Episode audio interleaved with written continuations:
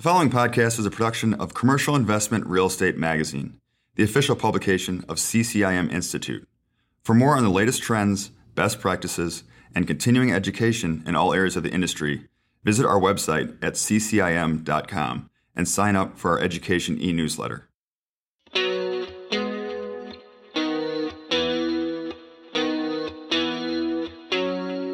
Welcome to another episode of Commercial Investment Real Estate Podcast. I'm Nicholas Leiter, Senior Content Editor of the magazine. In this episode, I spoke with Bob Wislow, Chairman and CEO of Parkside Realty, a boutique real estate venture in Chicago.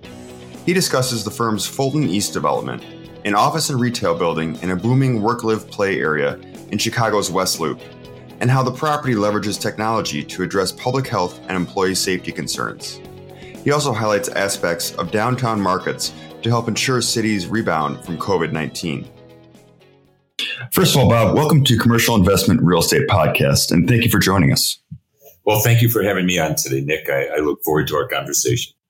Yeah, and, and I think starting off, um, a lot of the headlines these days are focused on the, the Delta variant and the resurgence of COVID numbers. Um, with the increasing concern of uh, these rising numbers of cases, um, a lot of firms have changed their plans for returning to the office.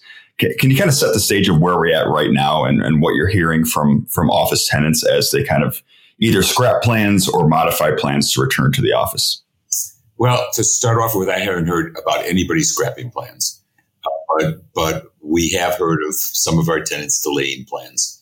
You know, we have some tenants who have been increasing the number of people coming to the office consistently, um, and in fact, more people in our Evanston building than in our Chicago buildings. But both have been building up.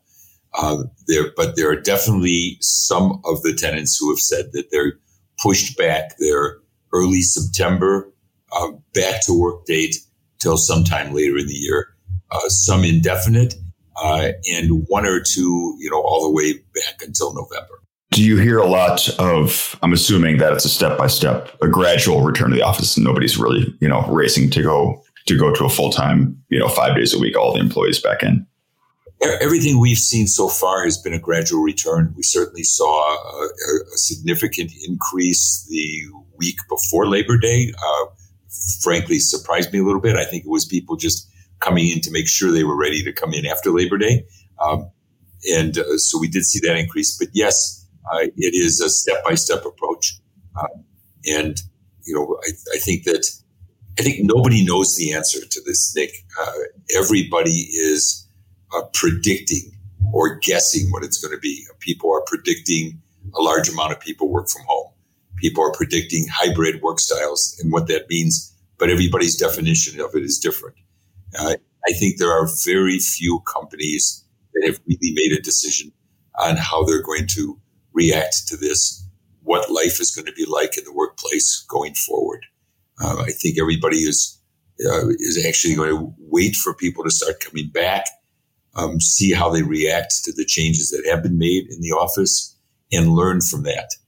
Uh, you know, about 15 years ago, we went through a period of time where a couple firms experimented with work from home and about how good that would be. And those people reversed those decisions within about 18 months.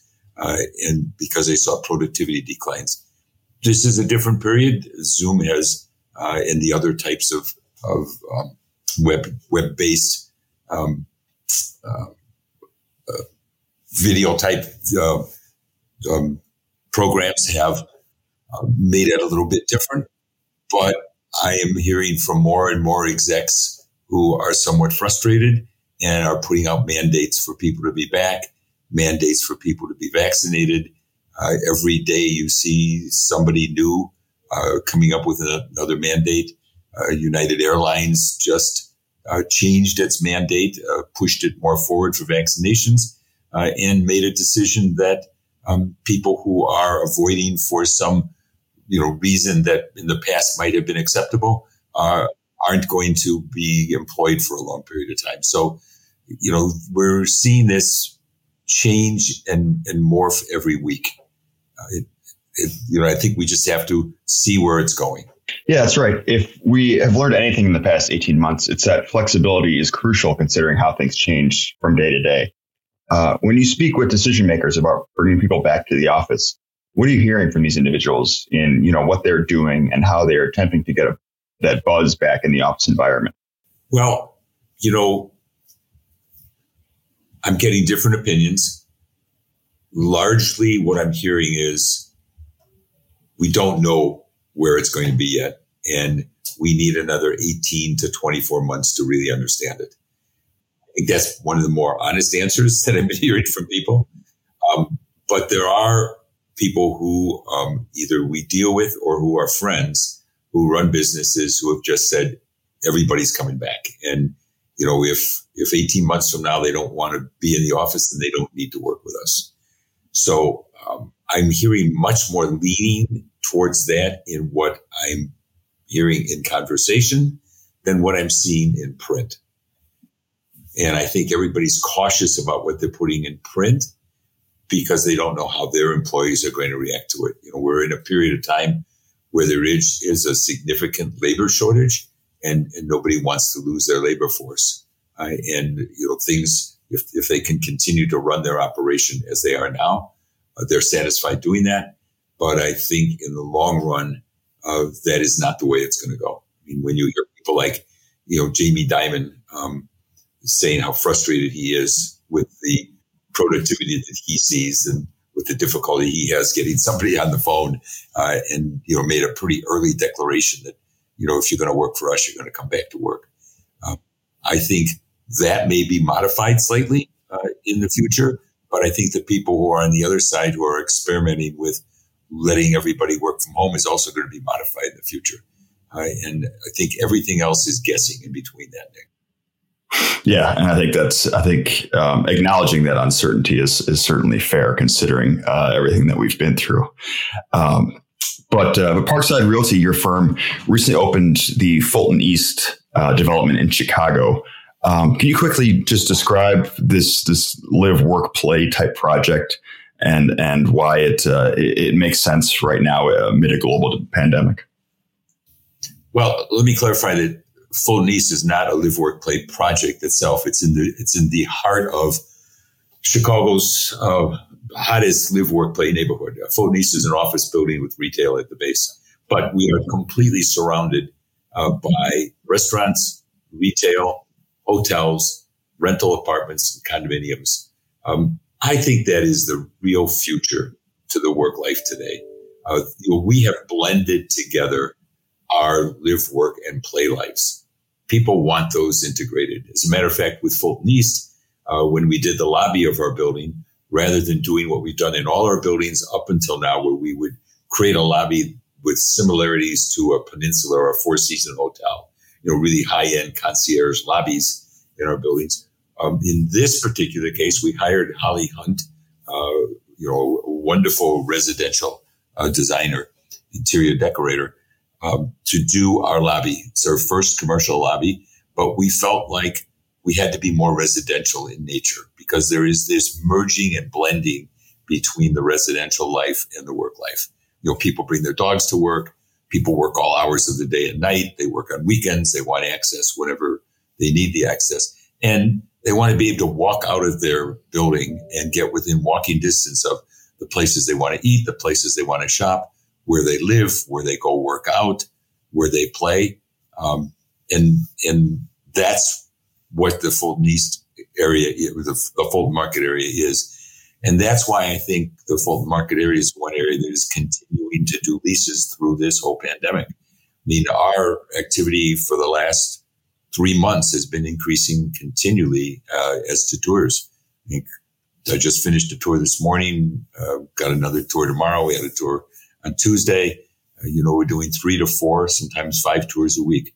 Um, some of our other buildings aren't seeing that level of activity uh, in in the same way, and I think it's because people want to be in that environment where uh, it is possible to walk to work, uh, an environment where there are um, smaller, more scalable buildings, so that it is possible to be able to get on an elevator where there's only three or four people on the elevator allowed, and be able to get down for lunch and back for lunch, uh, and you know not have to wait 15 minutes to come up and 15 minutes to go down.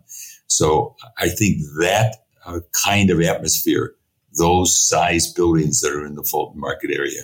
The ability to be able to have um, such uh, an array of places to be able to walk to um, and such an easy ability to be able to get to work are the areas that not just in Chicago but everywhere um, are, is where the action is today. Uh, yeah, that sounds like the goal is to keep all the best parts about living in the city while reducing the hassles. Uh, right now, people might be less likely to ride public transportation, for instance, but even you know that may become more feasible if we can reduce the number of COVID cases. Yeah, I, I, I think that has been true for a while. Um, numbers are coming up, and Metra, I think, has figured out how to deal with this. Uh, and the CTA's numbers, from what I have seen, are definitely coming up. People are getting more comfortable with it. Uh, people in Europe uh, have definitely gotten more comfortable with it um, already. So I, I, think that that stigma of the public transportation probably is going to go away. But um, but I also think that the walk to work, walk to your entertainment uh, is here to stay. Yeah, and and I think as the situation changes amid COVID, um, were there any you know key investments you made in the Fulton East development uh, that changed as a result of COVID, or that was in response to to what um, what tenants were kind of looking for, prospective tenants were looking for? Yeah, there sure were. So we had originally developed the building along the principles of biophilic design, uh, a health and wellness building before there was any dream of a pandemic. Uh, so, uh, smaller, more manageable floor plates of 10,600 square feet so that people had lots of light and air in the space, outdoor spaces on every floor, you know, a large 8,000 square foot garden for all tenants on the roof of the building where, you know, you can grill a hamburger or sit at a fire pit or, or move your laptop up to the top of the building. So we had incorporated all of that into the building. When the pandemic hit, we did a really hard pivot. Um, you know, we were fortunate. We had a design build um, contract between Lamar Johnson Collaborative and Clayco uh, that allowed us to be able to be really flexible and say, "Hey guys, we need to slow this down, and we need to figure out what we should be doing to address the pandemic." And then we just went into research mode, and we tried to determine what the the the, the, the biggest things that we could do we could we could do quickly and we could address with the technology that was available at the time. So you know those things were things like what are you, what are you going to touch? Where's the touch points in the building where where pathogens could be transmitted most easily? And so one of the first things we addressed was the elevator. We already had Otis elevators that had a touch screen by Mad Elevator Concepts out of Canada so it's like an iPad instead of having buttons on the elevator because with our biophilic design, it was very easy to clean by using a sanitary wipe and it allowed you to put, uh, you know, put, um, we run on the background of that screen uh, underneath the floor indicators, photographs of famous artwork from the Art Institute. So that was all part of the ethic of the elevator, but people still had to touch that screen. So we worked with Mad Elevator, uh, and we were the beta test for the world's first hands-free elevator. Uh, we installed their Tow2Go system. So if you're in the hallway wanting to call an elevator, uh, below where the buttons on the wall would normally be, there's foot pedals down at the baseboard, one for up and one for down that you just touch with your toe, and that calls the elevator. And when you get in the elevator, um, all of the floors are indicated by touch pedals at the base of the floor, and you just touch that pedal uh, with your toe, with your shoe, uh, and that takes you to the floor you need to go to. So elevator became hands free. Uh, you know, one of the the most contagious point of a building is the elevator buttons, is what we learned in our research. And then, you know, we needed to address air and surface disinfection what's the best way to do that? And so we looked at bipolar ionization. We looked at UV lights in the ductwork. Um, we had already installed in this building um, MERV 14 filters, uh, which is a step above the normal MERV 12 to 13 that office buildings had, uh, because we were thinking of health and wellness. And we had already installed a, a separate filter that catches large particles before the MERV 14 filter. So we already had a double filter system. but those filter systems are not enough for the size that viruses are. Um, and we found a product called AirPHX. And this AirPHX product is a non-thermal plasma system, which brings the air in from the space through the plasma. The plasma drops out viruses, bacteria, mold spores, and pathogens. And then it emits sanitized air along with a byproduct of 0.4% hydrogen peroxide gas. And that hydrogen peroxide gas at the 0.4% level is below the level that it would bother anybody, even with severe asthma. So it's, it's, it's non-disruptive to humans, but it's, it's an incredible cleaning agent, hydrogen peroxide gas. So it cleans not only the air, but it cleans to the surfaces. These machines had historically been used in surgery centers, in hospitals, in surgical areas in hospitals where instruments are cleaned, in dental clinics and places like that. So we installed this throughout the entire building. I think we were the first commercial building to have full installation of an AirPHX system. And in hospital settings, not in lab settings, it's always easy to play with results in lab settings. But I actually interviewed the hospitals where these were installed in hospital settings. Uh, this removes anywhere from 94 to 98% of all pathogens on surfaces and in the air. Uh, so we installed that throughout the entire building. Uh, so that was the second thing we did. Um, we then were finalizing the, the, the wet washroom construction. We are, had already installed Sloan touchless faucets, soap dispensers, and flush valves in the room. But we upgraded to Sloan's SloanTec uh, porcelain for the sinks, the urinals, and, and the toilets. And the SloanTec is, I believe, the only market, only product on the market where there is a finish baked in with the porcelain that is hydrophobic. And uh, therefore, it is antimicrobial and antibacterial it washes any microbes and, and bacterial down through the drain very quickly because it rejects the water that's on it. So it's a wonderful invention. And then, and then we, we began researching what we could do with paint. You know, you normally paint a washroom with antibacterial paint. There's lots of antibacterial paints in the market. But we found the Sherwin Williams Paint Company has a product out that's used in hospital type settings called Paint Shield. And paint shield is a two coat process uh, that uh, kills on contact, kills viruses and bacteria within 20 minutes of contact on the painted surface. So we had already painted the walls, but we repainted all of our washroom walls. And it's an application you have to reapply every four years, which we, which we will do. Um, so that was one other addition that we made. We had a typical key card system where you you know, you could either have a card or you could have a fob in your hand and you would touch uh, a contact point and it would, you know, open the doors from a security system, unlock the elevators uh, if they're locked off for the evening, etc. Uh, and we found a system called Kisi, K-I-S-I, which works off your cell phone.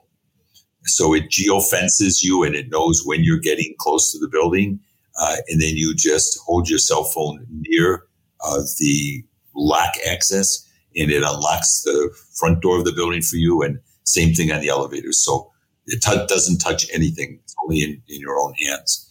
Um, we, um, we created on our rooftop, uh, an outdoor presentation meeting area where we can sit up to, up to 80 people, uh, to give outdoor presentations on, on new screens that we bought that are an assemblage of TV screens that work well in the sunlight.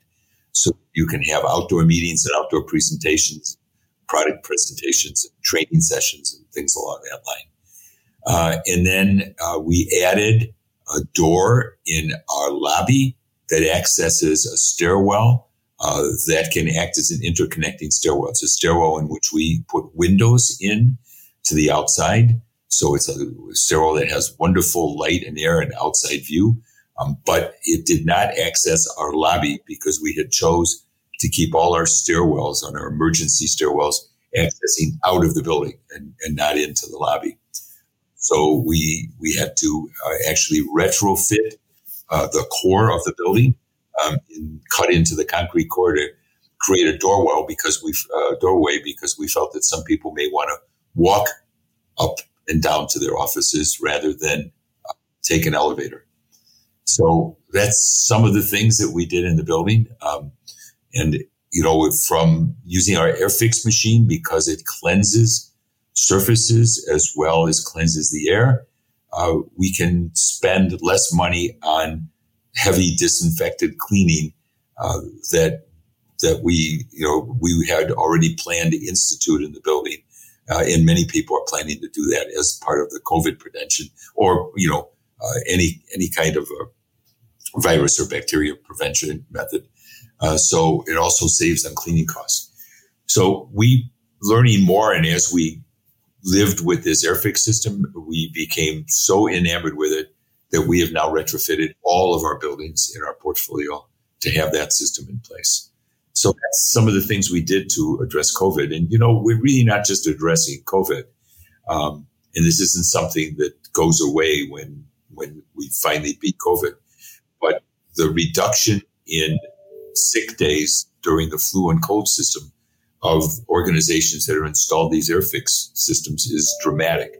So, you know, we'll have this in our buildings running 24 hours a day all year long in all of our buildings. Uh, and uh, from what what, uh, what all the statistics statistics show, this is going to reduce absenteeism during the cold and flu season as well.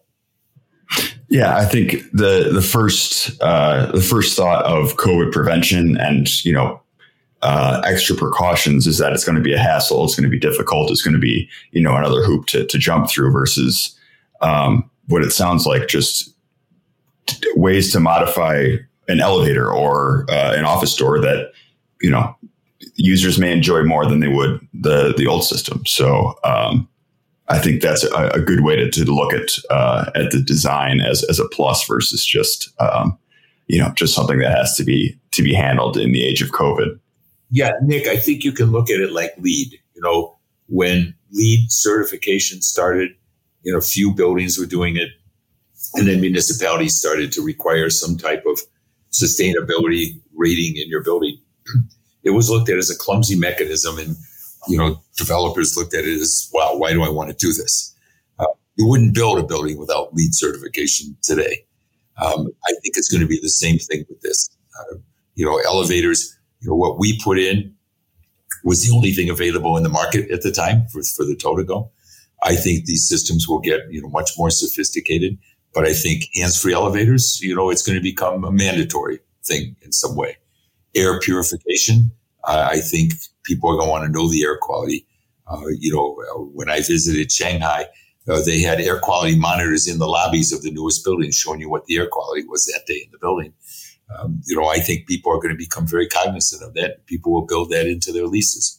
So I, I think all these things that, that we were just talking about are going to become standard items in buildings going in the future. Um, and I think that's good. It's good that this pandemic has made us more aware of the environment we're in. You know, there's a wonderful book called Healthy Buildings, uh, and it's by two professors uh, from Harvard. Both had been in the profession, in the real estate profession before they became college professors. and one of the quotes that they have in the book is that by the time you reach 80 years old, you've spent 75 years inside. And yet people up until now haven't been really worried about air quality in the buildings. What's happened is through LEED and sustainability, through energy mandates that happened when we had our energy crisis. Uh, you began to seal up your buildings. You began to reduce the amount of turns of air because that was, you know, that was wasting energy uh, from a LEED standpoint. You know, how how how much energy are you using for your heating and cooling of a building? Sealing up the buildings. I think you're going to see the opposite happening. I think you're going to see office buildings that, like our Fulton East building, have open space in every floor. We have balconies on every floor of the building where every tenant can get to the outside easily. And in, in addition to our rooftop, um, you know, I, I think that you're going to see air quality monitored in the buildings. I think you're going to see more turns of air. So you bring more fresh air in the building, even though it increases operating costs. It's also going to decrease sick days and increase the health aspect for, for tenants. And I think these are going to be permanent changes that you'll see uh, in our industry moving forward. Yeah, it sounds like uh, like the beginning efforts of, of making the most of smart buildings. That you're getting all this information, you're getting this data. It's about you know using it as best you can and making uh, making for the best experience for the building's user, um, which is you know in the end is obviously a net positive. Absolutely, and it's more than just making the building smart so you can record it. Uh, it's it's also installing in the buildings the things that will make the air quality better. And looking at um, at Fulton East being in uh, you know a primary downtown setting, could you um, could you think of any tips or advice for commercial real estate professionals that would maybe looking to replicate such a project or such a type of development in smaller secondary or tertiary markets? I think that in any of those markets, that when you sit down to begin to design your building, and you're talking about you know efficiency and floor heights and numbers of elevators and level of lighting, I think that you have to put health and wellness right up at the top uh, of the design parameters you're working with. And if the architectural firm you're working with uh, doesn't have uh, the knowledge in that area or the experience in that area, uh, I think that developers should bring in somebody in from a consulting basis that can help them think through it from the beginning of the building, because I think this is going to be commonplace, uh, demanded, and required. Um, and it's not just new buildings you're building, but you know any product that you have. I think you have to be looking at what can I do to retrofit and modernize my building to be able to address health and wellness from an air quality standpoint as well as from surface contamination standpoint. And I think that's just going to be something necessary in our business.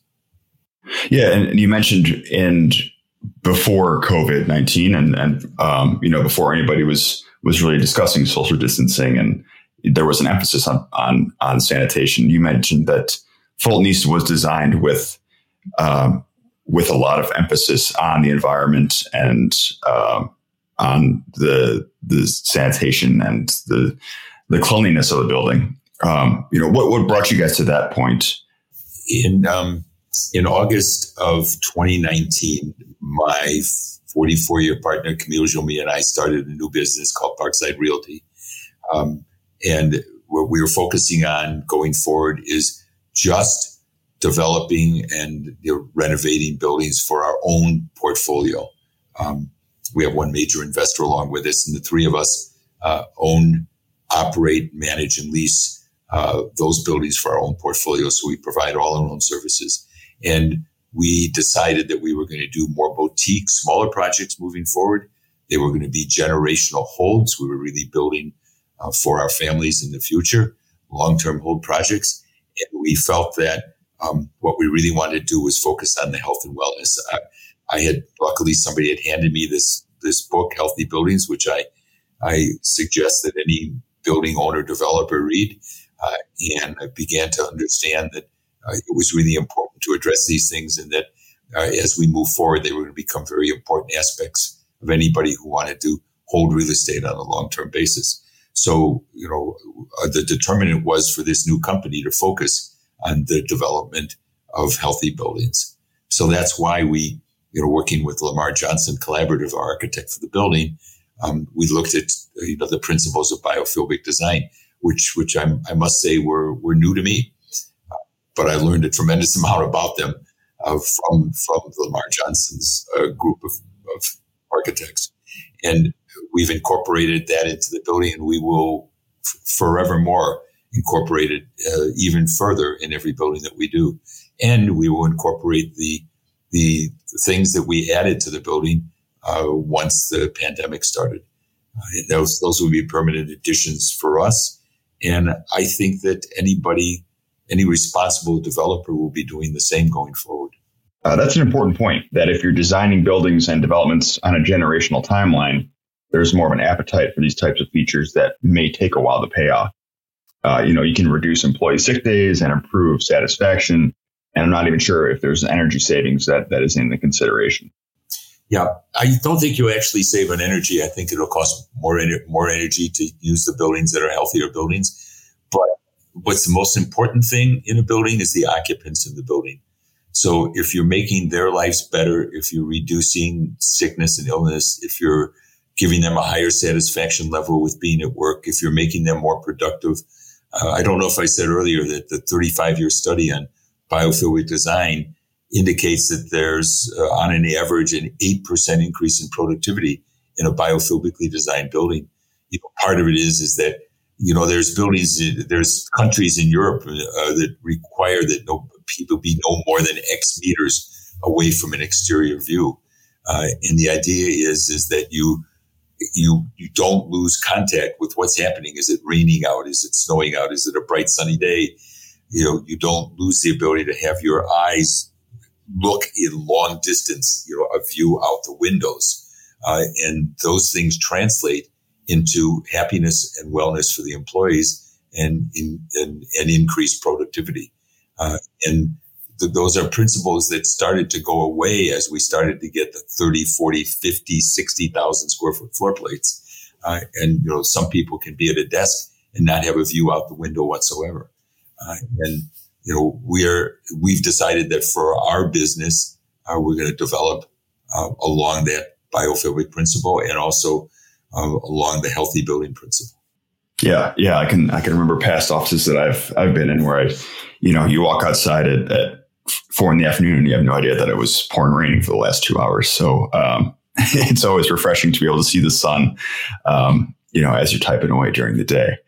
Um, and you know, it, in the wake of the pandemic, there's there was a lot of anecdotal evidence, at least, that um, that interest in office spaces were gonna, was going to flow from you know dense downtown areas to the suburban locations. Um, do you think these types of initiatives can you know make the the downtown Chicago, the downtown New York uh, spaces um, you know appealing to to tenants who might be looking at a less dense area? You know, we did see in our suburban, our, our Evanston building at, at 500 Davis Street, we did see a flow of a couple people who were um, officed in the city, lived in the surrounding area, uh, and looked, came and looked at our building and have an office in the area. I think we made a deal with one of them, and they were just exploring that area. But they were exploring it because we were walking distance from both Metro and the CTA and their city employees could have easy access to Evanston. So I, I don't see this big shift uh, that people talked about. Uh, and as a matter of, of fact, what we saw in the last month was a massive inflow of new renters uh, of residential and condo purchases uh, in the downtown area. Um, so you know, the idea that everybody's going to move to the suburbs or move to a less dense area. Um, I think, like I talked about, what our office is going to look like in the future. Uh, I think people who were or are predicting that really need to wait a while to see how it shakes out. But at least in Chicago, uh, you've probably seen seen the statistics about how um, the, the amazing increase in number of units rented uh, in the multifamily and, and condo units. So uh, cities, you know, have been here for a long time. They've been the meeting place of, for people. They've been the centers of creativity and innovation. Um, they've grown and grown and grown uh, over time. Uh, and became more and more attractive. Um, I I do not think that you know we're going to see a major shift away from the cities uh, to the suburbs because of the fear of this pandemic. Yeah, and, and as a, a lifelong Chicagoan, uh, I'm not going anywhere. So if that's a that's a data point of one, um, but uh, well, I, am a data point of two. I'm a lifelong Chicagoan too, but but it's more than just being a, a lifelong Chicagoan. It's just looking from a global standpoint of you. Uh, you know, you've just over you know a millennial of history uh, cities become those attractive places. It's know, it's where innovation is. It's where creativity is. It's where entertainment is.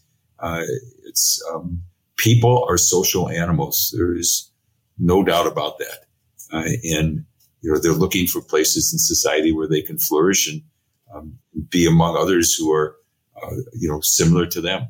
So I, I, I just I just do I just think that the the long term life of cities is is is not going to be uh, changed dramatically from this. Yeah, and I, I think um, you know, speaking about the initiatives that you guys have undertaken in your buildings, um, there's no doubt COVID is going to change how we interact with commercial real estate. Um, but I think maybe the the long term implications of you know the death of of uh, of major urban areas might be might be a bit premature. Yeah, and and COVID is going to impact how we interface with everything because it's made us aware of pandemics and made us probably more aware of germs and pathogens than, than we'd been in the past. So it's not just commercial buildings; it's it's residential buildings, it's public buildings, uh, it's universities, it's educational buildings, it's it's everything. Uh, and you know, it's something that will just become part of life, and we'll learn how to deal with it. Um, you know, if you if you think about the Asian countries, um, where during the flu season everybody wears a mask, um, it's just commonplace. You get on a subway system and and you wear a mask. Uh, and you know, we will learn how to deal with this. We'll learn how to live with it, uh, and um, it you know, it, I, I think that it's not going to have any really serious long term impact on the urban environment. That's a great place for us to wrap up. Um, it's going to be an ongoing process of learning how to best operate in our office environments, uh, how to best change our behaviors in our living spaces. And these efforts will be great complements to, to some of the technological approaches to improving commercial real estate that you've covered here. Uh, so, Bob, you know, thank you so much for joining us, and uh, and thank you for for speaking with Commercial Investment Real Estate Podcast. Well, Nick, thank you for having me on board. I enjoyed the conversation with you and happy to carry it on any anytime you want further. Thanks for listening to this episode of Commercial Investment Real Estate Podcast. Head to SoundCloud, iTunes, Spotify, or wherever you listen to your favorite podcasts. Don't forget to rate, review, and subscribe. Join us next month for a brand new episode of Commercial Investment Real Estate Podcast featuring another leading figure from the world of commercial real estate.